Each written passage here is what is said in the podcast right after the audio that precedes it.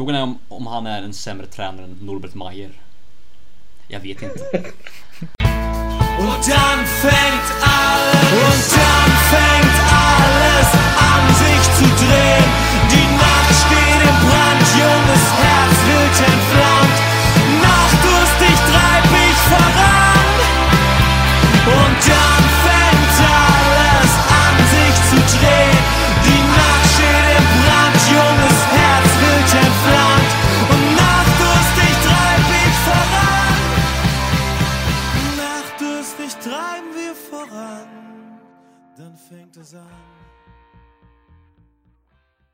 Hjärtligt välkomna ska ni vara återigen till Drarikete Podcast. Eh, Den enda podcasten i Sverige som diskuterar den hela tyska fotbollen. Eh, Jag är i värld Axel Falk och med mig idag har jag för det första som vanligt eh, Erik Appelqvist och Erik Bodén. Eh, Appelqvist, välkommen tillbaka. Tackar, tackar. Bodén, hjärtligt välkommen tillbaka. Tack så mycket. Men idag har vi också en eh, ärad gäst. Det är då den gamla eh, svenska fansredaktören tillika ordförande för mig, vad jag vet i alla fall, för Schweizerbrusen och även en del i eh, trion i Schweizerbrusen podcasten. Ehm, Andreas Holm, hjärtligt välkommen till Draghead Podcast. Tack för det. Tack för det. Hur är läget med dig? Eh, jo men det blev bra. Det är kallad ordförande precis fast jag är egentligen bara kassör. Men Aha, eh, okej. det kan vara skönt att vara ordförande för en dag faktiskt. Nåväl. Kassör då. Mm. Ehm, eh, ja men det, det är skönt. Um, skönt att höra. Um, Bodén, allting bra med dig? Jo då, men det är alldeles utmärkt. Eh, trots eh, ja, den smärre besvikelsen i söndag så är det trots allt bra. Skönt att höra. 0-0 blev där bort mot Freiburg. För Yes. som inte har koll. Uh, Appelqvist, um, ditt Bayern krånglar. Hur, hur är läget med dig? Ja, nej, nu är ju det stora mörkret här som vi har pratat om. Ehm, vanligtvis så brukar jag omfamna det, men nu, nu är det tvärtom. Det är lite jobbigt. Mm, trots att man kan gå med rock. Det, det är ju det som är bra med det, men, men, men det finns fler negativa saker den här gången. Mm, tur som att Bayern har eh, tappat poäng i fyra raka matcher. Ehm, det blåser snåla vindar i Bayern och spelarna är på Oktoberfest och hinkar öl. Skulle börja det här avsnittet liksom de senaste avsnittet med ett litet svep. Eh, Så vi kör helt, enkelt igång det korta introt från Blackadder. Schnell, schnell, Kartoffelkopf! Förlust mot Mönchengladbach och 100 dagar exakt efter Niko Kovac tillträdde som tränare för Bayern München blåser det snålt i södra landet. Kroaten ter sig ha stora problem att hantera spelarnas spelbehov och stjärnstatus. Vem hade trott det? Ja, jag räcker i alla fall upp hand just nu. Borussia Dortmund, eller ja, Paco Alcacer rundade och tunnlande FC Augsburg med en vinst med 5-3 i årets match alla kategorier. Men den som chockade var Pacos frispark. Kan man säga att den symboliserar BFAB just nu? Lite flax, men mest kvalitet. Kanske det. Schalke börjar vinna igen och Nürnberg fortsätter kollapsa bakåt efter 0-6 borta mot RB Leipzig. Men Ishak är landslaget i alla fall, så han är väl glad. Frankrike fortsätter sin seger mot toppen efter en vinst borta mot Hoffenheim där Ante Rebic både gjorde mål och fick rött kort. Och i Berlins Zweiteklubb kvitterade Unions målvakt Gikiewicz i slutet med en nick i kan det ha varit 93 minuten mot Duisburg. Fast mer? Jo, Typhoon Korkut, ni vet han som skulle ta Stuttgart till guld enligt en viss Filip Wåhlin, har fått sparken. Ersatt av förre Augsburg och Schalke-tränaren Marcus Weinzierl. Det kan bli ganska kul. Ja, det lär bli ganska spännande.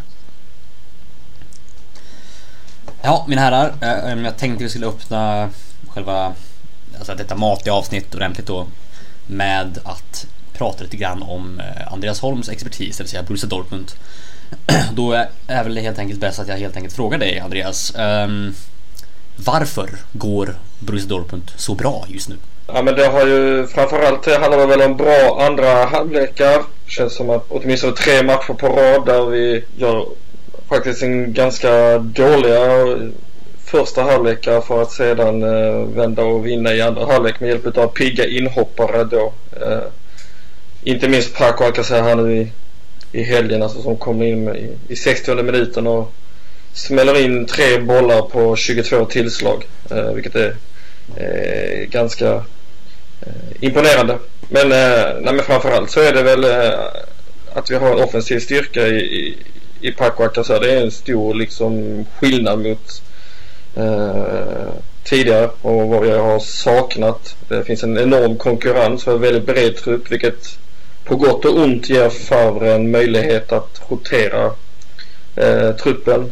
Eh, vi har Jadon Sancho som verkar ha ersatt eh, Mario Götze som den eh, ständiga eh, radarpartnern till Royce. Även om Götze mest har varit skadad i, när Royce har varit frisk och vice versa. Men den duon har funkat eh, väldigt bra. Eh, samt eh, inte minst att Roman Bürki eh, utan tvekan har gjort sin, sin bästa säsongsinledning i, i Dortmund. Eh, verkar vara tillbaka där han var som bäst under sin tid i, i Freiburg. Ja, jo men precis som du säger så har ni ju några duos där och så har ni gjort väldigt bra ha, andra halvlekar. Tror du att det finns någon risk att de här eh, mindre bra första halvlekarna kan bli ett stort problem eller tror du att det är rakt planerat från Favre? Uh, jag hoppas att det inte är planerat att vi ska ligga under med exempelvis 2-0 mot uh, Leverkusen i uh, för att sedan uh, vända. det ska ju normalt vara ett lag som man inte lyckas göra en sån vändning mot. och förhoppningsvis inte heller planerat att vi ska vara så pass Eh, dåliga så att Augsburg eh, mer eller mindre kan, kan liksom pressa tillbaka och så eh, vara det bättre laget under stora delar av en match liksom. Eh, men det är lite svårt att säga. Jag tror ändå på teorin att Favre varken vill eh, utnyttja den breda truppen genom att kanske ha lite vassare spelare på bänken för att eh, dra nytta av motståndarens eh, trötthet i den andra halvleken. Men även om det har gått bra de här eh, eh första sju matcherna eh, så så tror jag att det straffar sig till slut att göra alldeles för många dåliga eh, första halvlekar. Det kan ju också bara rent av vara en, en tillfällighet eh, att vi, vi helt enkelt presterar bättre i andra halvlek. Mm. För ni har haft en del, vad säga, Jekyll and Hyde matcher eh, när ni har varit riktigt, ja, jag ska inte säga kassa men verkligen under isen i första halvlek och sen i andra halvlek blixtrat till och blivit eh, helt fantastiska. Men eh, du har ju helt klart rätt i att det, det kan inte vara planerat att man ska ligga under med 2-0 i paus mot Leverkusen. Men det kanske kan vara planerat att man ska, låt säga, ta det försiktigt som du säger, kanske vila några spelare och se hur matchen går innan man slänger sig, låt säga doppa tårna i vattnet för man hoppar i på något sätt. Um, Eh, så det, det, kanske finns någon plan i det ändå. Men som du säger, det, om det är så att man liksom försöker spara sin all sin firepower då säga till andra halvlek för att chocka motståndaren när de är som tröttast. Då, då är det ju äh, ja, väldigt, väldigt smart men också som du säger väldigt, väldigt riskabelt äh, av just Fabre Äh, Boldén. Ähm, vad känner du kring Borussia Dortmunds säsong framöver? Tror du att det finns någon, någon låt säga, rimlig chans att de faktiskt kommer gå och vinna den här ligan? Det har ju trots allt bara gått sju matcher. Ja, men alltså med tanke på liksom hur eh, Bayern München ser, ser darriga ut och fortsätter liksom Dortmund ta de här eh, poängen som de ändå gör så det är klart de som det ser ut just nu skulle jag säga att de absolut har väldigt goda guldchanser. Helt klart. Mm. Som, sagt, som sagt så har det gått. Det är tidigt på säsongen men och att det kanske inte ser 100% bra ut matchen igenom men de tar ju de här otroligt viktiga tre poängarna. Något som ja, mitt kära lag kan lära sig om man säger så. Mm. Jo, verkligen. um, Andreas, jag tänkte också fråga dig. Eh, senast ni startade så här bra, det var väl Tuchels första säsong om jag inte minns helt fel. Um, när ni då utmanade Bayern väldigt, väldigt länge. Vad, vad tror du är annorlunda nu från Tuchels första säsong? Är det några stora skillnader eller är det bara att ni får hoppas på att allting går vägen den här gången? Det är väl eh, den stora skillnaden här är att det är mångt och mycket en helt ny eh, eh, trupp eller framförallt startelva som, eh, som Favre har att arbeta med. Eh, vi gick ju bra i början på förra eh, säsongen också. Eh, men ja, det följer pladask så småningom. Eh, men jag tror att det känns som att eh, Torshäll blir ofta kritiserad för att han inte gjorde någonting annat än att rotera på startelva från match till match och till match liksom. Och det känns som att Favre än så länge, han är lite i, i samma fack men det har ju slagit väl ut Eh, i slutändan eh, de flesta av gångerna vilket eh, och också bevisat sig fungera i, i Champions League då eh, till skillnad från förra säsongen med de andra två Bosch och Stöger då. Mm. Så det känns som att ja, men det är väl just ett annat utslag på, på rotationen men det är ju helt, det är helt nya spelare som under Tuffels tid kanske inte var fanns liksom riktigt på det som kanske inte i laget men framförallt inte aktuella för startelvan. Just det. Tänker du att ni har, nu har en lite, låt säga, bättre kvalitet i er bredd än ni hade då? Det har vi definitivt och eh, bara en sån sak att vi har eh, en målgörare just nu. Eh, vi hade ju Batshuayi som, som kom in förra, förra säsongen och var lyckosam framförallt i början. Men annars har man saknat den här riktiga spydspetsen och det har inte riktigt fungerat med, med Royce där eh, längst fram. Eh. Och, och sen så liksom Sancho och eh, Paco som eh, kanske har varit de spelare som har glänst mest rent poängmässigt i Dortmund hittills den här säsongen. De har ju inte startat särskilt många, eh, många matcher och när, eh, när Sancho exempelvis startade i Champions League-matcher så har det varit eh, ganska eh, risiga insatser. Eh, så vi kan, det kanske är att vi har ett gäng supersubs istället för eh, eh vältränade eh, fotbollsspelare. Ja, just det. Eh, jag funderade på någonting. Alltså, hur, hur såg dina liksom, förväntningar ut på, på Paco när han kom till laget? Jag vet att vi pratade om, om här i podden att han kanske inte är vad ni behövde. Men nu har han ju motbevisat det. Men, men, men hur, hur, liksom, hur såg dina förväntningar ut på honom, Andreas? Eh, helt ärligt hade jag för, förmodligen aldrig, i alla fall inte medvetet, sett honom eh, spela. Jag visste knappt vem han var. Eh, så dålig är jag på spansk fotboll. Men ehm, det ska erkännas att det fanns ett tvivel att man kanske förväntat sig en faktiskt en, en spelare som varken har presterat över en hel säsong liksom i någon av de högre ligorna i Europa. Paco hade ju inte gjort det. Och dessutom så liksom Bashuayi så är Paco ett lån och eh, eh, dessutom är det en konstig klausul som verkar i princip säga att det finns en option att köpa loss honom men att Barcelona kan neka det.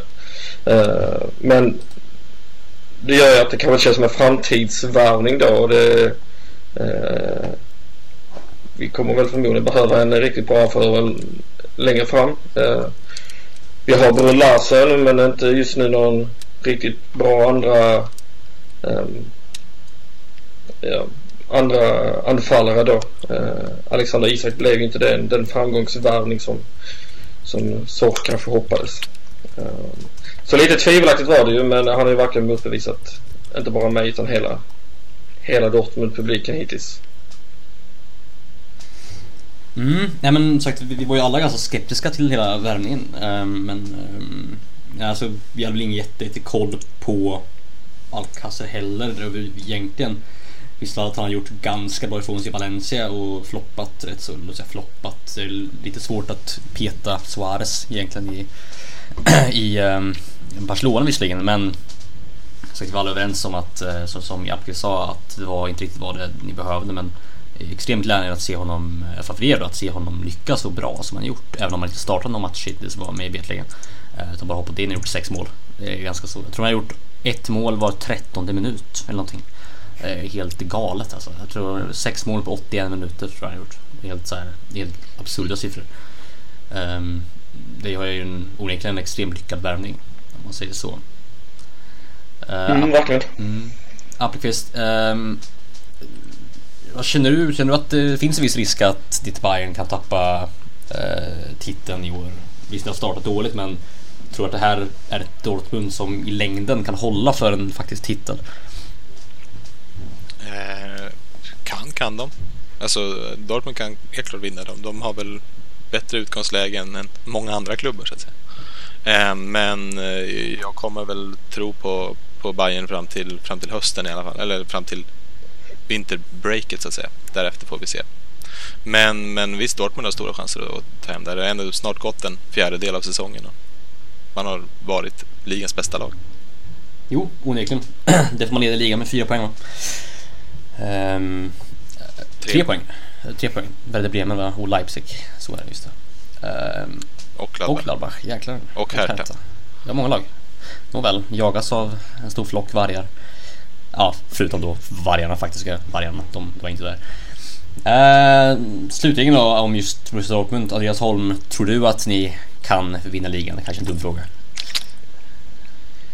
Jag trodde inte det innan säsongen men eh, och det beror egentligen inte på att jag inte trodde att Dortmund skulle kunna få ihop en bra säsong utan det att eh, Bayern München känns som att de har, har materialet för att dominera ännu en, eh, en säsong. Eh, nu har det ju visat sig här att eh, det rasslar lite i, i Bayern eh, München. Eh, jag tror faktiskt att de kommer att det är så illa som det har sett ut nu de senaste matcherna där kommer de inte ligga och harva liksom utan de kommer komma tillbaka på vinnarspåret. Men jag tror definitivt att vi har en stor chans att vinna den här säsongen med tanke på hur det har sett ut hittills. Men ja, det är många lag som har överraskat positivt hittills den här säsongen. Tror jag att Werder Bremen kommer vara tre poäng från, från ligatiteln om, vad blir det, 27 omgångar. Nej, det vore en skaplig chock faktiskt. På allt sätt och vis. Um, då skulle man verkligen kunna kalla um, Florian Kofeld en riktig miracle worker om man säger så. Eh, kanske rakt av är så att Borussia Dortmund får se till att skaffa sig ett sånt stort eh, avstånd till Bayern München så att när Bayern väl börjar plocka poäng så är de liksom de är utan räckhåll nästan. Ehm, du menar när de tar in Jupankes? Ja men precis, Ja. precis. Eh, När de eh, plockade bort honom och han får sluta säsongen i rullstol typ. Eller. Eh, på, på kryckor, jag vet fan. Um, men precis, jag tänkte med de orden jag tänkte skulle röra oss mot just uh, Bayern München och då Jupp Heynckes, låt säga föregångare i Bayern München, det vill säga Niko, Kovac. Och Appelqvist, jag riktar då fokus mot dig. Ehm, om du får sammanfatta kortdraget eller långdraget, hur mycket du vill. Vad är problemet i Bayern München? Uli Hoeneß, Hassan Salihamidzic och eh, Kalajs Rummenigge. Punkt. är det så enkelt? Mm. Nej, men jag tror fortfarande på Kovac och jag tycker det är för tidigt att, att eh, börja, börja skrika där. Men, men styrelsen har, har missat helt vad det är man behöver göra. Man har värvat konstigt, man har sålt konstigt och, och men man sätter inte, antar jag då, rätt press på Kovac. Ehm, samtidigt som spelarna underpresterar men, men om man är dålig, inne i en dålig, dålig spiral så är man liksom. Ehm, nej, så jag tror att det är styrelsen som inte har gjort sitt jobb helt enkelt. Och det är Mm. inte ofta man säger det om Bayern München. Nej, det är inte det. Eh, jag tänkte på um, Gladbachs tredje mål. Eh, som, de gjorde, som Patrik Herrmann gjorde när han tog ner bollen i er- ert straffområde och dunkade dit den bakom Neuer. Eh, alltså, jag har sett ett sånt mål nästan identiskt innan. Eh, och det var när mitt kära Sturefors IF, eh, Flicka 02, förlorade med 9-0 hemma mot Svärtinge. Och ehm, jag, det här var deras fjärde mål tror jag. Mina spelare hade gett upp. Och på grund av att man hade gett upp så gav jag dem en utskällning efter matchen som slutade med att två stycken tjejer började gråta. Um, det, här, men det här är alltså på en Flicka 02 nivå i en ganska låg serie. Det här hände i Bundesliga. Mats Hummels slutade bry sig om om Patrik Herman så fort Herrmann fått bollen. De andra backarna i straffområdet, de stannar upp och struntar i att, i, i att ens försöka pressa Herman så att han inte ska få iväg skott. Alltså, det målet i sig är en sån brutal dagisnivå av alltså försvarsspel, av, av liksom, liksom, vad är det, lojhet. Alltså det, är, det var helt brutalt. Eh, tror du inte bara att, tror inte också att spelarna har en ganska så stor roll att spela i, i den här, låt säga, formkollapsen i, i Bayern München? Det, det har man, men samtidigt har man en tränare som i Hummels fall kallar Hummel för, Hummels för den svaga länken i försvaret. Eh, det säger väl någonting om vad, vad Kovacs har gjort fel, ska vi säga. Eh, och sen, eh, visst, spelarna beter sig inte som man ska, men samtidigt så har de en tränare som inte kan lyckas motivera dem och samtidigt så finns det en styrelse som inte har gjort sitt jobb. Ehm, alla gör väl lite fel, så. men eh, men självklart ska spelarna få, få sig en utskällning också, för man ska inte bete sig så. De är proffs. Mm, de är ju det. Ehm, um, jag, jag har ju presenterat den här lilla tidigare innan ganska många gånger på Svenska fans och på andra sidor. Att den stora anledningen till att Tyskland Eh, inte gick så bra i VM var på grund av att eh, tyska, de tyska spelarna ser sig själva som ett brand och som ett, ett varumärke mer än som faktiskt fotbollsspelare. Det där tycker jag stämmer jättebra överens med spelare som Jeroen Boateng och Mats Hummels framförallt och så, som är väldigt, väldigt aktiva på sociala medier som verkar bry sig mer om sitt eget brand än sitt att faktiskt vara duktig fotbollsspelare numera. Um, liksom, och jag har presenterat tidigare innan att, att, att Bayern München nu är liksom tyska landslaget var under sommaren är mer en grupp 11 stycken individuella spelare som vill försöka göra så bra ifrån sig för att få så bra bra liksom, eh, alltså intäkter från reklam än att det faktiskt är ett lag som spelar fotboll. Och visst, visst är det så att det har att göra med Niko Kovacs, ja i det här fallet då, relativa oförmåga att faktiskt få ihop ett lag och motivera, vilket han var jätte, jättebra på i, i Antwerp Frankfurt. Um, så, men jag kan absolut hålla med om att det, det är liksom ett, ett, problem som har att göra med alla parterna i Bayern München. Um, för ingenting har ju riktigt fungerat som det ska, även om det började bra. Um, Nej, man, man har inte heller någon spelidé. Alltså, matchen, alltså varje match går ut på att lägga ut en boll till antingen Alaba eller Kimmich på kanten och sen lägga in inlägg på Lewandowski. Det, det, det händer ingenting. Det skapas ingenting. Um, det är ganska trist att se. Det är ganska fascinerande hur Niko Kovac har misslyckats med spelidé. Jag menar spelidé var ju allt han hade i Frankfurt nästan. Ganska fascinerande. Ehm, um, Boldén. Um, ehm, Bayern München uh, har tappat något alldeles brutalt. Um, Tror du att deras, säga, att deras truppsituation uh, har någon säga, stor påverkan i just det här? Jo, men det är klart att det har någon form av påverkan i alla fall. Eh, speciellt när man ser nu att det var väl att eh, Alaba var väl skadad va? Eller gick väl ut skadad? Eller var det? Mm -hmm. Ja, och det... Inte oväntat. Nej, nej men det, det känns ju också så här liksom hur ska de... Nu, nu kollar vi liksom så här, vem ska egentligen ersätta honom? Det är för att det är, det är ändå ett ganska stort spelartapp liksom. Så det, det, mm. det är mm. någonstans också liksom Nej att... men det, det är ju, de, de, de har ju ingen ersättare med. Jag vet inte riktigt Nej, vad, vad ska de göra? Ska de plocka tillbaka precis. Marco Friedel eller vad ska de liksom Ja. ja, det är det de ska göra. Och så ska de spela med Marco Friedel mot, måste de göra. Vilka de möter Wolfsburg match. Ja, det kan man göra. kanske man kan göra faktiskt. Wolfsburg är inte så bra. Men jag menar, det är ju ja, jag vet inte, det är ett sånt, sånt fatalt misslyckande på så många fronter. Det känns som just väl transferfönstret. Eh, som du säger, alltså, alla gick sönder. Vad, vad gör man? Liksom? Det, är, det är kaos. Det, är, eh, det här är inte Bayern München. Liksom. Det är inte värdigt Bayern München. Nej, men just hur det bara fortsätter liksom. Fortsätter. Ja. Liksom det mm. känns som det, det tar stopp liksom, på något sätt borde, borde man inte förutsett det här någonstans? Alltså, borde man inte gjort, gjort jo, en riskanalys och bara, jaha men okej, vi, vi har typ ingen som kan, kan, kan ersätta så fort alla bara går sönder. Vad gör vi? Så Nej, vi, vi, vi säljer den spelen som ja, kan precis. ersätta? Ja, men precis. Det är så brutalt korkat alltså. Jag fattar inte vad man gjort. Så att, eh, ja. Andreas, um, vad tror du att Bayerns vad säger, kollaps beror på? Är det på grund av motivation eller är det på momentum eller är det dålig coachning eller, eller vad tror du kan handla om? Eh, ja, ni har väl varit inne på det mycket liksom, men en uh, tunnare trupp. Uh, tycker också matchen här mot Mönchengladbach där man gör ett dubbelbyte i halvtid och skickar in Gnabry och en ja, trött uh, Ribéry. Uh, för mig har Bayern lutat sig väldigt mycket mot firma Ribéry Robben i, i, i flera år liksom och det känns lite talande också att det var just Ribéry som ersatte Robben i den här matchen och två gjorde ganska mediokra insatser. Ehm, det tror jag är en stor del. Sen så, eh, ja, precis som du var inne på i, i VM där, eh, firma Syle Hummels eh, känns inte som det här tajta backparet som de borde vara i de här två matcherna. Eh, och en eh, underpresterande Lewandowski trots att han har gjort eh, vad det, tre mål den här säsongen och man känner att han fortfarande inte har kommit upp på, på den nivån som man ändå kan förvänta sig av honom. Och kanske som att han har hamnat lite i samma sits som han var i, i Dortmund där han inte fick de eh, eh, bollarna att jobba med som han, han behöver liksom.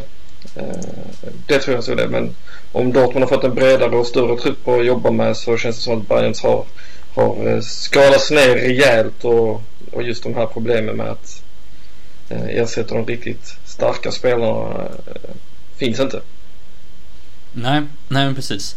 Eh, pratade för några, ett par avsnitt sen här för mig om, om då inte förra veckan till och med, om att Bayern liksom har de brukar alltid ha bredd och de brukar alltid ha kvalitativ bredd, alltså kvalitet i bredden. Men nu har de inte ens bredd. Alltså ett lag kan, kan då ha bredd men ingen kvalitet i bredden. Bayern har inte ens bredd. De, de, de, har liksom stora hål i sin trupp. Stora hål som jag inte förstår hur man har misslyckats att, att, att, att se. Det är helt ofattbart. Alltså, det här är liksom ett misstag som i vilken annan klubb som helst så hade ju liksom sportchefen liksom blivit utkickad direkt. Men i Bayern München där det är sån jäkla elitism så det, det kommer inte hända utan de måste, måste gå sig själva liksom. Um... Det är också ja, som i förlusten mot, eh, mot Hertha också. Liksom, man är i Berlin och förlorar med, med 2-0 och samma dag nästan på så, så tvingas man att eh, klä sig i läderhosen och skåla med öl i, eh, i handen. Liksom. Det visar på något sätt hur, hur kommersiellt det kan vara i, i, i, Bayern, eh, eller i München i, eh, egentligen. Liksom. Eh, gör man en sån insats som man gör i Berlin då ska man ju liksom inte börja skåla i bärs eh, några timmar efteråt liksom. Utan det måste vara fokus på fotbollen i första hand. Både såklart från spelarna men också från, från klubben i sig. Väldigt bra poäng där faktiskt. Um, Erik Appelqvist, tror du att Bayern München är för kommersiellt? Ja, det är väl en av två klubbar i Bundesliga som var för att ta bort 51%-regeln, så ja. Mm. En av fyra. Det tycker jag säger sig självt. Det var väl Bayern München, Leipzig. Men i Bundesliga var det väl bara två? Ja, Bayern München, Leipzig var det Och så var ja. det Groit, nej, Groitfus. Sandhaus, nej inte Sand, Heidenheim och något mer lag. Ja i alla fall, uh, men precis. Det tycker jag säger någonting om det. Uh, om Bayern München, ja verkligen. Um, jag menar, i, vad mer blank så är det inte så att, jag menar, om, om, jag menar, gör ett jobb och efteråt så kan ni liksom posera för bilder och liksom stå i Läderåsen och dricka öl. Alltså, det som Andreas säger, liksom, direkt efter matchen så ställer man sig upp och ser i och även fast spelarna själva kanske hellre hade tränat, jag hoppas jag de hellre hade velat så är det säger väldigt, väldigt mycket om vilken riktning klubben har tagit när man liksom efter en förlust, ett så turbulent förlust ska även sägas, ställer sig och liksom låter sig själva fotograferas i Läderåsen utan att man liksom på något sätt någon tänker hallå, borde vi inte träna nu? Borde inte liksom fokusera på fotboll och försöka lösa det här problemet?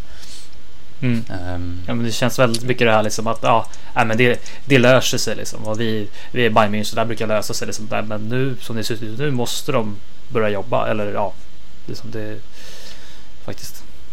Mm, jo men verkligen. Man, man, måste ju inse att de, att de har ett, ett problem. Och helt, helt enkelt att, att de har ett tydligt, mm. en tydlig situation där man måste sätta sig ner och fundera på vad, vad, vad fasken som, som är problemet. Och om man då kommer fram till att man är för kommersiellt och att det har verkligen skadat klubben, vilket jag verkligen tror att Andreas har en poäng i, så då måste får man göra någonting åt det. Då får man ju försöka antingen skala ner på sin marknadsföring eller så får man försöka se till att man har kvar marknadsföringen men se till att kanske spelarna tar mindre del i den aktivt eller att Alltså att det är min, mindre media-jippon eller att, alltså, att fotbollen blir fotboll istället för att fotbollen ska bli något, något jippo runt fotbollen och att fotbollen i sig hamnar i skymundan. Um, vilket jag även tycker var ett problem med tyska landslaget i, under det senaste året. Um, så det är en väldigt bra poäng där överhuvudtaget. Um, ja, två lag som har väldigt stora problem. Um, ett annat lag som har fortsatt problem, uh, haft problem är ju då Stuttgart. Bayerns motståndare i det vanligaste sydderbyt. Um, de har ju sparkat Typhon Korkut inte helt oväntat. De har gjort en väldigt, väldigt undermålig start på säsongen med tanke på truppen som de har. Och har nu plockat in en tränare som, eh, låt säga, Boldens Leverkusen hade kunnat plocka in om man hade sparkat eh, Heiko Herrlich, det vill säga Marcus Weinzierl. Som gjorde ett hästjobb i eh, Augsburg och tog dem till Europa League. Eh, först tog de faktiskt från Zweite Bundesliga till Europa League. Sen gick han därifrån till Schalke 04 där han, låt säga, gjorde en mindre bra insats. Um, Andreas, vad, vad, tror du kring eh, Stuttgarts chanser nu när man har en, låt säga, låt oss kalla det lite mer kompetent tränare än Typhon Korkut? Eh, jag tror att det är en eh, klockren eh, värvning. Eh, på när Weinziers tid i Augsburg så pratade vi om honom som en eh, framtida topptränare i, i Bundesliga. Eh, kom till ett eh, Schalke. Eh, där som sagt inte riktigt eh, slog eh, särskilt eh, bra ut samtidigt som eh, jag då kanske tyckte att Schalke hade det lite för dåligt med is i, i magen. Eh, de kan inte vara supernöjda med hur Tedesco har inlett den här eh, säsongen heller för den delen. Um, jag tror som sagt att det är en eh, bra eh, värvning. Det är ju en eh, eh, förhållandevis eh, eh, underhållande eh, tränare att eh, se på sidlinjen och eh, som verkligen kan, kan ge ett uppsving för, för Stuttgart i den här ändå ganska dystra inledningen på säsongen. Sen om eh, det kommer liksom hur långt det, det kan nå det är ju en, en annan femma. Eh, många hade stora förväntningar på, på Stuttgart inför säsongen och de har verkligen inte motsvarat dem. Men Matti spelarmaterialet för att, för att faktiskt eh, sluta eh, betydligt högre upp är, är väldigt bra. Eh, så jag är väldigt förvånad att man har gjort det här, eh, det här bytet. Eh, och hade man en sån som Weinziel på tråden så tror jag att det var ett ganska lätt beslut att ta efter insatsen i helgen. Mm, jo men verkligen. Eh, en som haft väldigt eh, stora förhoppningar på Stuttgart är ju så som sagt Filip Wåhlin som jag slår vad om 1000 euro om att han sa att de skulle vinna ligan. Jag satsade emot. Nu så hävdar han att jag, jag inte läser finstilt och vägrar betala. Jag inte riktigt. Ehm, men um, Appqvist, eh, tror du att, eh, att Andreas har någon poäng att, att eh, det var ett ganska enkelt beslut att ta när ändå Weinzierl fanns tillgänglig för det här jobbet? Eh, nej men det kan jag ändå hålla med om någonstans. Sen tycker jag det är fortfarande konstigt att eh, Hasenhüttl inte är den som fick jobbet. Mm. Jag tycker att han är en mer kompetent tränare. Men samtidigt så, och han är, passar väl bättre för ett lag som nu ligger i botten. Eh, ganska bra på att styra upp sånt där. Men, men eh, Weinzierl är en bra tränare och jag tror att Stuttgart kommer passa honom bra. Mm. Bodén, håller du med? Ja, jag håller med. Absolut. Eh, det kan ju inte gå så mycket sämre än vad det ser ut nu känner jag. Liksom. Och eh, jag tror liksom, det är ändå bevisat nu ändå att eh, Korkut inte, inte nu, just nu i alla fall, håller på den här högsta nivån. Mm. Nej men det, det är väl, låt säga, inget nytt under solen där kanske. Ehm, det var Nej. väl ett, eh, lite flax kanske som gjorde att de seglade i, i våras. Jag att eh, det var väl ingen som hade, låt säga helt ärligt väntat sig att Stuttgart skulle liksom kunna liksom nå jätte, jättehögt med Tyson Korkut vid rodret. Det hade varit lite av en chock i så fall. Eh, Det är alltså en tränare som liksom Alltså inte ens lyckades i Kaiserslautern. Då vet jag inte fan. Eh, frågan är om, om han är en sämre tränare än Norbert Mayer. Jag vet inte. För det, må, det måste väl ändå anses vara liksom Tysklands kanske sämst. all- Låt säga, alltså det är väl typ den som man ringer vid klockan typ tre på en utekväll liksom. Alltså ungefär så. Um, jag vet inte riktigt var han är nu förresten. Norbert Mayer. Han är väl i sajten någonstans eller? Ja det kanske han är. Är han, är han fortfarande inte så? Han har nog inte fått någonting efter eh, Kaiserslautern. Ja, jag förstår. Nej, till och med det. Jag förstår det. Ehm, hans insats i Darmstadt var ju, liksom, det var ju komiskt. Ehm, han var ju ganska bra i Bilfält har jag för mig men sen så, jag vet inte riktigt. Uh, en, en, också för övrigt en av de tråkigaste tränarna att ha att göra med. Han verkar ju, han verkar typ vara, att säga, Magats antichrist lite grann på många sätt. Ehm, Ja men bra, då är vi överens om att, eh, att Feinzig kommer bli en väldigt, väldigt eh, trevlig syn i Stuttgart. Det är jag också övertygad om. Jag tror att det kommer vara jättebra. Eh, Augsburg lyckades han ta med bravur och han lyckades väldigt bra med Augsburgs ganska så eh, eh, duktiga ungdomsakademi. Och nu har han ju då deras, eh, låt säga, Augsburgs unga ungdomsakademi på crack i Stuttgart. Eh, så det kan bli riktigt, riktigt, riktigt fint faktiskt. Ehm, jag lovade ett matigt avsnitt eh, och det ska ni få också för nu tänkte jag att vi skulle ge oss in i den här målvaktsdebatten som vi ändå har lyckats hamna i lite grann. Eh, där jag för några avsnitt sedan hävdade, eh, ganska skandalöst, att Lukas Radecki är topp 10 i världen. Vilket då ehm, vilket då Boldén höll med om såklart. Um, Boldén, du har haft låt säga två veckor till att tänka på det här. Håller du fortfarande med om att han är topp 10 i världen? Jo, alltså. Eller kan slå sig in i topp 10 i världen? Ja, men kan slå sig in i topp 10 i världen. Alltså ja, absolut. Eh, det som, det är väl klart att han inte har stått för några alltså, superinsatser senare. Men det, det, det, det, men det, han har inte gjort bort sig helt och hållet. Det har han inte gjort. Jag tycker, jag tycker han ändå visar att han håller bra nivå. Att han kommer vara väldigt bra i Leverkusen. Så att eh, jag har väl tänkt mycket det som att ja, jag bryr mig kanske inte jättemycket om han som så här om det här topp 10 snacket. Men alltså jag, jag, tycker väl ändå att han, han, är, han är en bra målvakt och ja, kanske som topp 10 liksom. Men ja, jag nöjer mig med att säga att han är en bra målvakt och sen får, mm. får ni säga om han är topp 10 eller inte. Nåväl. Ehm, för att eh, Kjell Andreas här har ju då påpekat att han tycker att Florian Müller kanske är bättre än Lukas Radetski. Vad har du att säga till ett försvar, Andreas Holm? ja, det, alltså det, det jag reagerar mot var väl just det här med topp 10 i världen liksom. För det känns ju som en... Eh, för mig känns det som att eh, det borde gå väldigt enkelt att hitta 10 målvakter som är bättre än Lukas Radetski. Eh, så här. Jag tycker Florian Müller är en väldigt bra eh, målvakt. Eh, men det kändes som att det var lite menat att Florian Milo inte spelade i helgen och ändå höll Mainz nollan.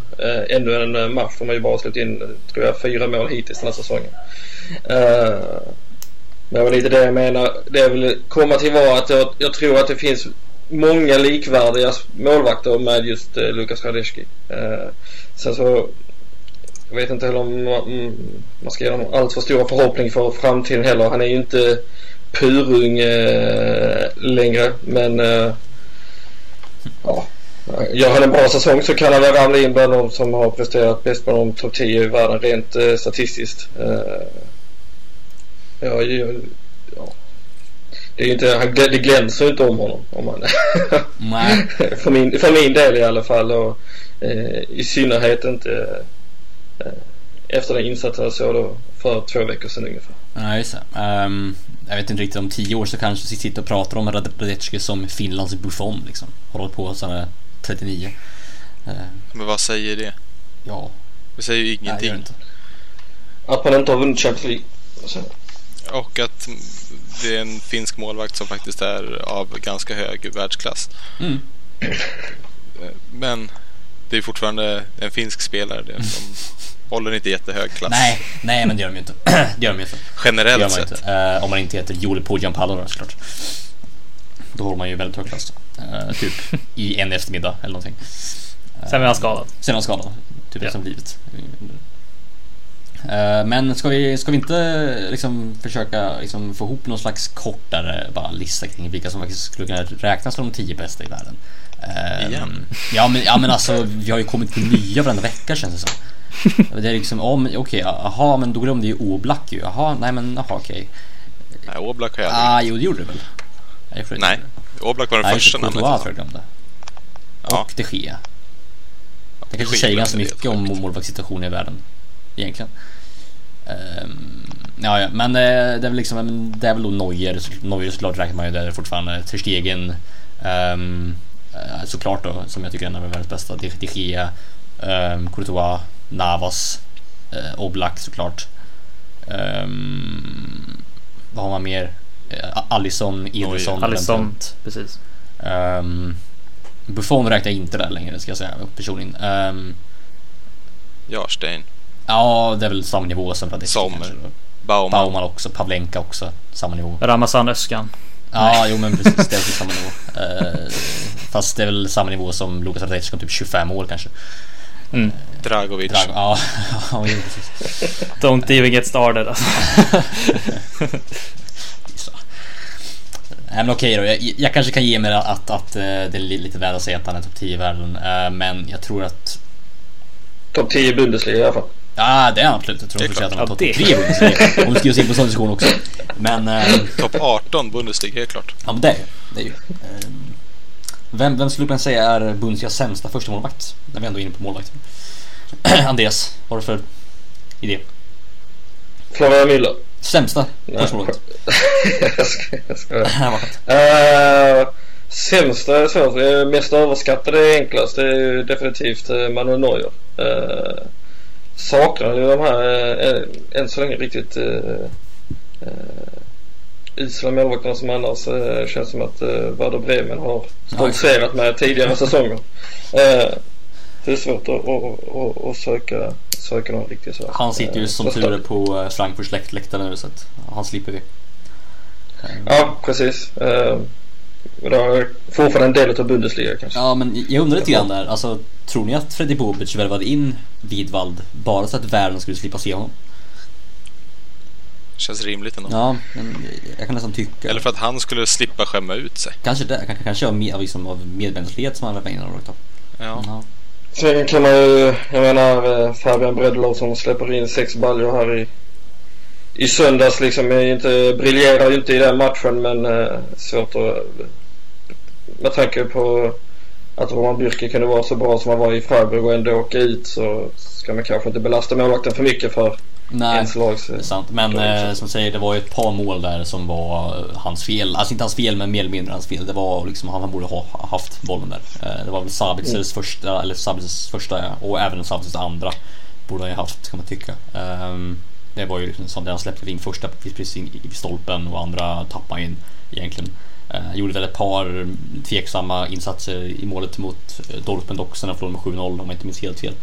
Ehm, så Fabian Bredelov kan jag ändå tycka är det bästa eh, vad vi har vad gäller dåliga målvakter i Bundesliga. Um, Vi glömmer alltid bort eh, Lute också. Men han har varit lite okej ändå tycker jag. Jag tror jag har sett honom. man glömmer bara bort att han existerar. Ja, men det gör man ju. Det- Han, han har ju sån aura liksom kring sig. Eh, Jag glömde helt bort vad han hette från början liksom. Ehm, Men eh, Ja, det to- tog ett tag för oss att lösa det senast vi pratade om mm, det. fick till och med googla hans namn alltså. Det är inte bra. Och vi ska ha Bundesliga-experter liksom. Det är sanslöst. Sanslöst. Eh, jag tycker själv att Kevin Trapp har imponerat väldigt, väldigt mycket faktiskt. Han har varit riktigt, riktigt bra. Vilket så att han är med i landslaget såklart har bevisat. Ehm, jag tänkte att vi därifrån jag tänkte skulle gå in på just landslagstruppen. För det är ju ett par um, som ja, inte är med, låt säga. Uh, jag tänkte att Andreas Holm skulle kunna ge lite ljus kring det här. Varför inte Royce med? Uh, ja men eh, det, det verkar gå någon uh, form av uh, försiktighet i Dortmund just nu. Marco Reus han uh, står över. det som man kunde läsa sig till var att han har ju aldrig haft riktigt den här belastningen som man har haft nu. Han har ju spelat eh, samtliga matcher från eh, start tror jag. Eh, och, och, och 90 minuter i nio av de eh, 10 matcherna eller vad det är. Eh, så det är helt enkelt, uh, om man kan läsa sig till en försiktighetsåtgärd.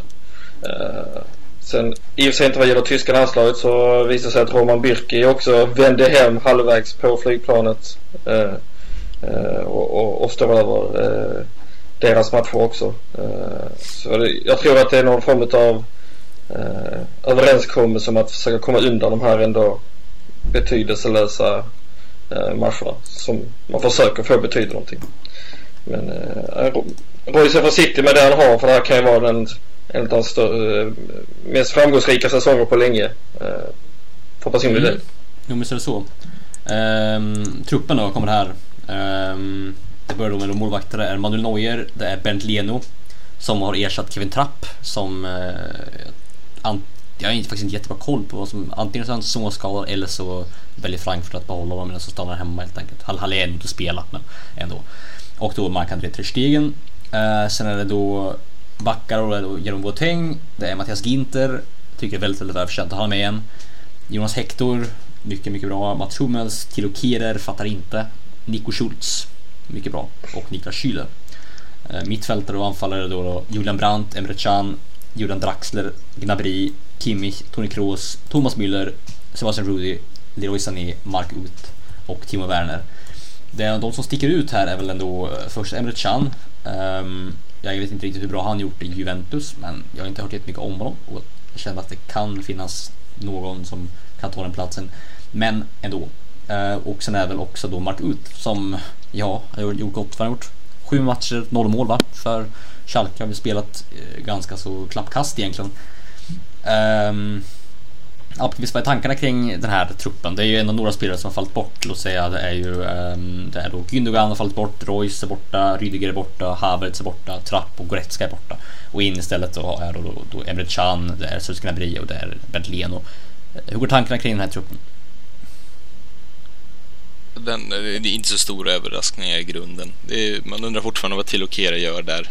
Eh, och så, som du var inne på, Markot och, Emre Can. Men, men annars så, så är det en ganska given trupp. In, inte många funderingar kring den. Nej, det är ju sagt, det som sticker ut är väl helt enkelt till Kieler för det första. Men eh, det är väl Nico Schultz igen då. Det, det kan man väl säga. Och eh, han gjorde, Han gjorde det bra senast, så Så att, han eh, förtjänar ju att komma tillbaka. Ja. Um, Boldén, varför är inte Kai Havertz med? Vet du det? Eh, vad jag har hört så ska han vara, det ska vara några känningar tror jag. Det ska inte vara någon större skada så. Men han gick ju av eh, senast här mot eh, Freiburg och det ska varit någon känning som han har känt så att de vill låta han vara kvar helt enkelt. Yes. Låter ganska rimligt. Låter väldigt bra tror jag. Han är ju viktig för Leverkusen. Ja, ja, han senaste matchen var väl han den enda som egentligen på något sätt glänste. Just det. Så att ändå gjorde någonting. Just det. På tal om sånt så har ju nu Leon Bailey vad jag vet accepterat eh, att eh, spela för eh, jamaicanska landslaget. Mm, precis. Så nu kan vi- Han kommer väl glida iväg på uppdrag nu direkt tror jag. Så att, för han hade väl en hel del alternativ han kunde välja mellan. Så att, Ja det, det verkar så. Jag vet inte om det alltid stämde men Belgien hade Ja, väl väl. nej, Det var väl i alla fall. ja precis. främst Belgien, England och, och Jamaica. Mm, England var tydligen, eh, låt säga bullshit. Det var vad vi hört. Eh, men eh, Okej. precis. Okej. Det fanns en del. Eh, det, det är kul tycker jag. Det är, det är ändå kul att han, Mm. han, han känns ju låt säga som ut, från utomstående så känns ju han som jamaican. Alltså det är det man tänker på. Det är det som man skriver i artiklar man beskriver om den jamaicanska yttern. Ehm, och det Ja, känns ja, lite verkligen. liksom, skönt att, att den moderna fotbollen inte har sträckt sig så långt så att landslag liksom kan börja nästan signa eh, spelare och locka till sig spelare från andra länder på något sätt. Det är ganska skönt. Mm. Ja, man... Tycker du fortfarande är konstigt att kalla Mikko Albanos för chilenare? Ja, men precis. Ehm, det är jag också. Det, det, gjorde två Ja, assist ja, det, det- va? Gjorde inte det? Men... Jag vet inte, jag håller inte koll på hans... eh, Nej, du... Du håller ju svensk svensk, eh, svensk svepet och, och, inte, och inte det chilenska svepet så jag förstår det. Ehm, men han gjorde två assist till Bobby Wood. Hur i helsike han har börjat göra mål igen vet jag inte men eh, kanske var eh, Stuttgart så dåliga helt enkelt. Um, Bob, Bobby Wood. Eller så var det Hamburgförbannelsen. Ah, okej. Alltså Bob Bobby Wood mot, mot Så- så var släppt. Tarkin Korkut känns ju verkligen som de, de mediokras afton ehm, i Hannover. Um, Jag menar, Filip Kostic har ju börjat göra mål han också. började göra mål vet jag inte. Han gjorde mål mot Benfica för sig och Lazio. Ja, Men visst är det så? Visst är det så? ja men vad, vad hade han gjort innan dess? Sprungit med bollen längs vänsterkanten och skjutit in den och hamnat i ut ingenstans helt enkelt. Ja. Mm. Men mål. Så han har börjat göra Ja. mål igen. Om allt är relativt liksom. Ehm, på tal om mediokras afton. Um, den svenska truppen. Um, har ju vi har några, några nya tyska tyskbaserade spelare med i. Um, då bland annat då Sebastian Andersson och Mikael Ishak. Det känns väl ganska välförtjänt, eller hur Boldén? Ja men verkligen. Jag tycker ändå eh, Alltså det är ju väldigt välkänt. De har ju ändå jag vet inte exakt hur mycket eh, Sebastian Andersson Många mål han har gjort men av det man har sett liksom, när man kollat på resultatet så det känns som han gör mål i stort sett nästan varje match. Så jag tycker ändå att det är, det är jävligt kul också men, eh, men det är det är inte jätte, de har inte jättemycket att ta av heller men jag tycker att verkligen att de ska och fortsatt få chansen i framtiden också. Om de fortsätter så här. Mm. Jo men verkligen. Eh, De har ju gjort ordet bra ifrån sig överhuvudtaget. Egentligen. Mm. Eh, Eh, Andreas, du kanske inte har jättebra koll på svenska truppen men eh, det är ju ändå, vi börjar få ganska många alltså, tyskbaserade spelare med nu. Um, tror du att den ökade, låt säga, ökade svensk, eller ökade Bundesliga-heten i svensk truppen kan leda till ett ökat intresse? Jag hoppas ju eh, på det. Um, det dyker ju upp lite svenska varstans uh, nu för tiden. Såg så bland annat Dynamo Dresden Magdeburg i helgen av en händelse och insåg att det här är Linus Wahlqvist nu numera tidigare i Norrköping. Eh, så det känns som att det blir mer, efter Emil Forsbergs succéresa i Leipzig så, så är det väl ett mer attraktivt val än vad det var tidigare då. Om man bortser från väldigt mycket tidigare. Det var mer naturligt. Men jag hoppas att eh, det, det leder till ett större intresse, absolut. Eh, därför tänkte jag att vi skulle gå till då Erik Appelqvists kära svensksvep. Eh, lämna över till dig, varsågod. Mm, jajamensan. Eh, vi börjar veckans svensk svep i Zweite Bundesliga där Basse Andersson, Jannes nye gamle man, tog plats i Who Scoreds omgångens lag. Detta efter att Union spelat lika med Heidenheim på hemmaplan. Och eh, Bass assisterade målvakten, jajamensan ni hörde rätt, målvakten Gikiewicz i den 93 minuten. Härligt! Eh, och som eh, Andreas var inne på så spelade Linus Wahlqvist hela matchen när hans Dresden spelade lika med Magdeburg. Eh, I Bundesliga så slog Ludde Augustinssons Bremen, Bremen Wolfsburg eh, och han spelade hela matchen medan Quains Quaisons Mainz spelade 0-0 mot Hertha. Quaison själv eh, är dock skadad och står över helgens match och missar också truppen landslagstruppen. Eh, som vi var inne på så fick även Kiese spela lite granna eh, när Leverkusen blev nollade mot Freiburg. I mötet mellan Leipzig och Nürnberg var en svensk gladare än den andra. Emil Forsbergs Leipzig vann med hissande 6-0, men svensken stod inte för några poäng. Tyngre var det förstås för Ishak. Gladast denna omgång var nog, nog, Eh, var nog dock Oskar Wendt, ska vi säga. Eh, Gladbachs tredje kapten var med eh, när hans lag slog eh, mitt kära Bayern München på Allianz Arena. Starkt Dogge! Eh. Underbart. Så är det. Eh, Jag skulle vilja, låt säga, avsluta och runda av det här avsnittet med ett, eh, låt säga, att hylla min favoritspelare i Bundesliga som nu är tillbaka på fotbollsplan efter skada. Min älskade Vladimir Darida i Hertha Berlin. Eh, Som, eh, oj så många gånger har skjutit mig till titlar i Fifa-turneringar eh, genom de senaste fyra åren. Eh, jag föll för honom när han spelade i Freiburg och har bara, min kärlek för honom bara växt varje år. Så, att, så oerhört glad att se honom tillbaka i eh, fotbollsplanen igen. Eh, Vladimir Madrid. Lär det vara förstärkare att det blir om inte annat. Eh, så får vi helt enkelt Ja, eh, tackas Andreas Holm oerhört mycket för det första för att du deltog och var med med all din entusiasm och kun, kunnande. Eh, tack så mycket. Tack själv. Tack. Tack, tack. Så tackar jag såklart även då Erik Appelqvist. Och Mm, tack, tack. Erik Holdén. Tack själv. Ja, tack själv. Och mig själv också. Tack så mycket. Tack, tack. Ehm, för, och jag tackar även våra kära lyssnare för er tid, ert engagemang och er vilja och era kommentarer. Eh, och uh, fortsätt gärna liksom höra av er på eh, alla sociala medier som finns och även i verkligheten. Eh, det är väldigt, väldigt kul att höra att ni lyssnar och att ni njuter eh, Eh, av det här lika mycket som vi gör. Det är alltid kul att sitta och prata av sig om tysk fotboll. Det händer ju så mycket varje vecka liksom. Så um, gå in och följ oss på eh, sociala medier. Vi finns på Dreierkette eh, podcast på um, Twitter, det vill säga att 3 och sen Kette podcast. Um, och oss hittar du på, låt säga, mig hittar du på att Falkfurt på Twitter. Appelqvist hittar du på att Erik understreck Appelqvist. och Boldén hittar vi på Uh, att Erik Bolden i, ett, i en följd. och Andreas Holm hittar vi på At Andy Holm. Där ja. Underbart. Eh, och eh, ja, gå gärna väldigt gärna in och följ oss. Gå väldigt gärna in och följ podcasten. Gå väldigt, väldigt gärna in och abonnera på podcasten på Acast och iTunes. Ehm, det hjälper jättemycket och hjälp oss jättegärna med genom att lämna, lämna ett betyg också. Det vore alldeles underbart. Rekommendera oss till eh, era kompisar, er flickvän, pojkvän, er mamma, er pappa, er gammelmormor som sitter på hemmet och behöver någonting att lyssna på. Eh, vi är bara glada över ert engagemang och er vilja och då säger vi helt enkelt ciao! Kör. Tjus! Auf Wiedersehen.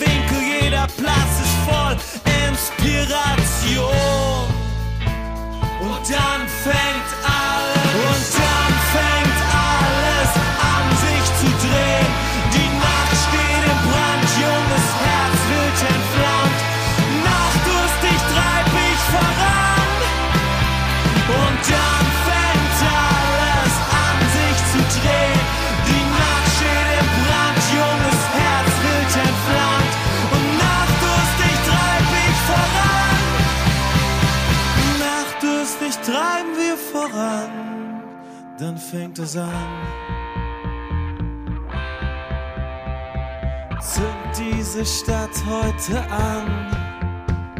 Zünd diese Stadt heute an. Wir zünden die Stadt heute an. Und dann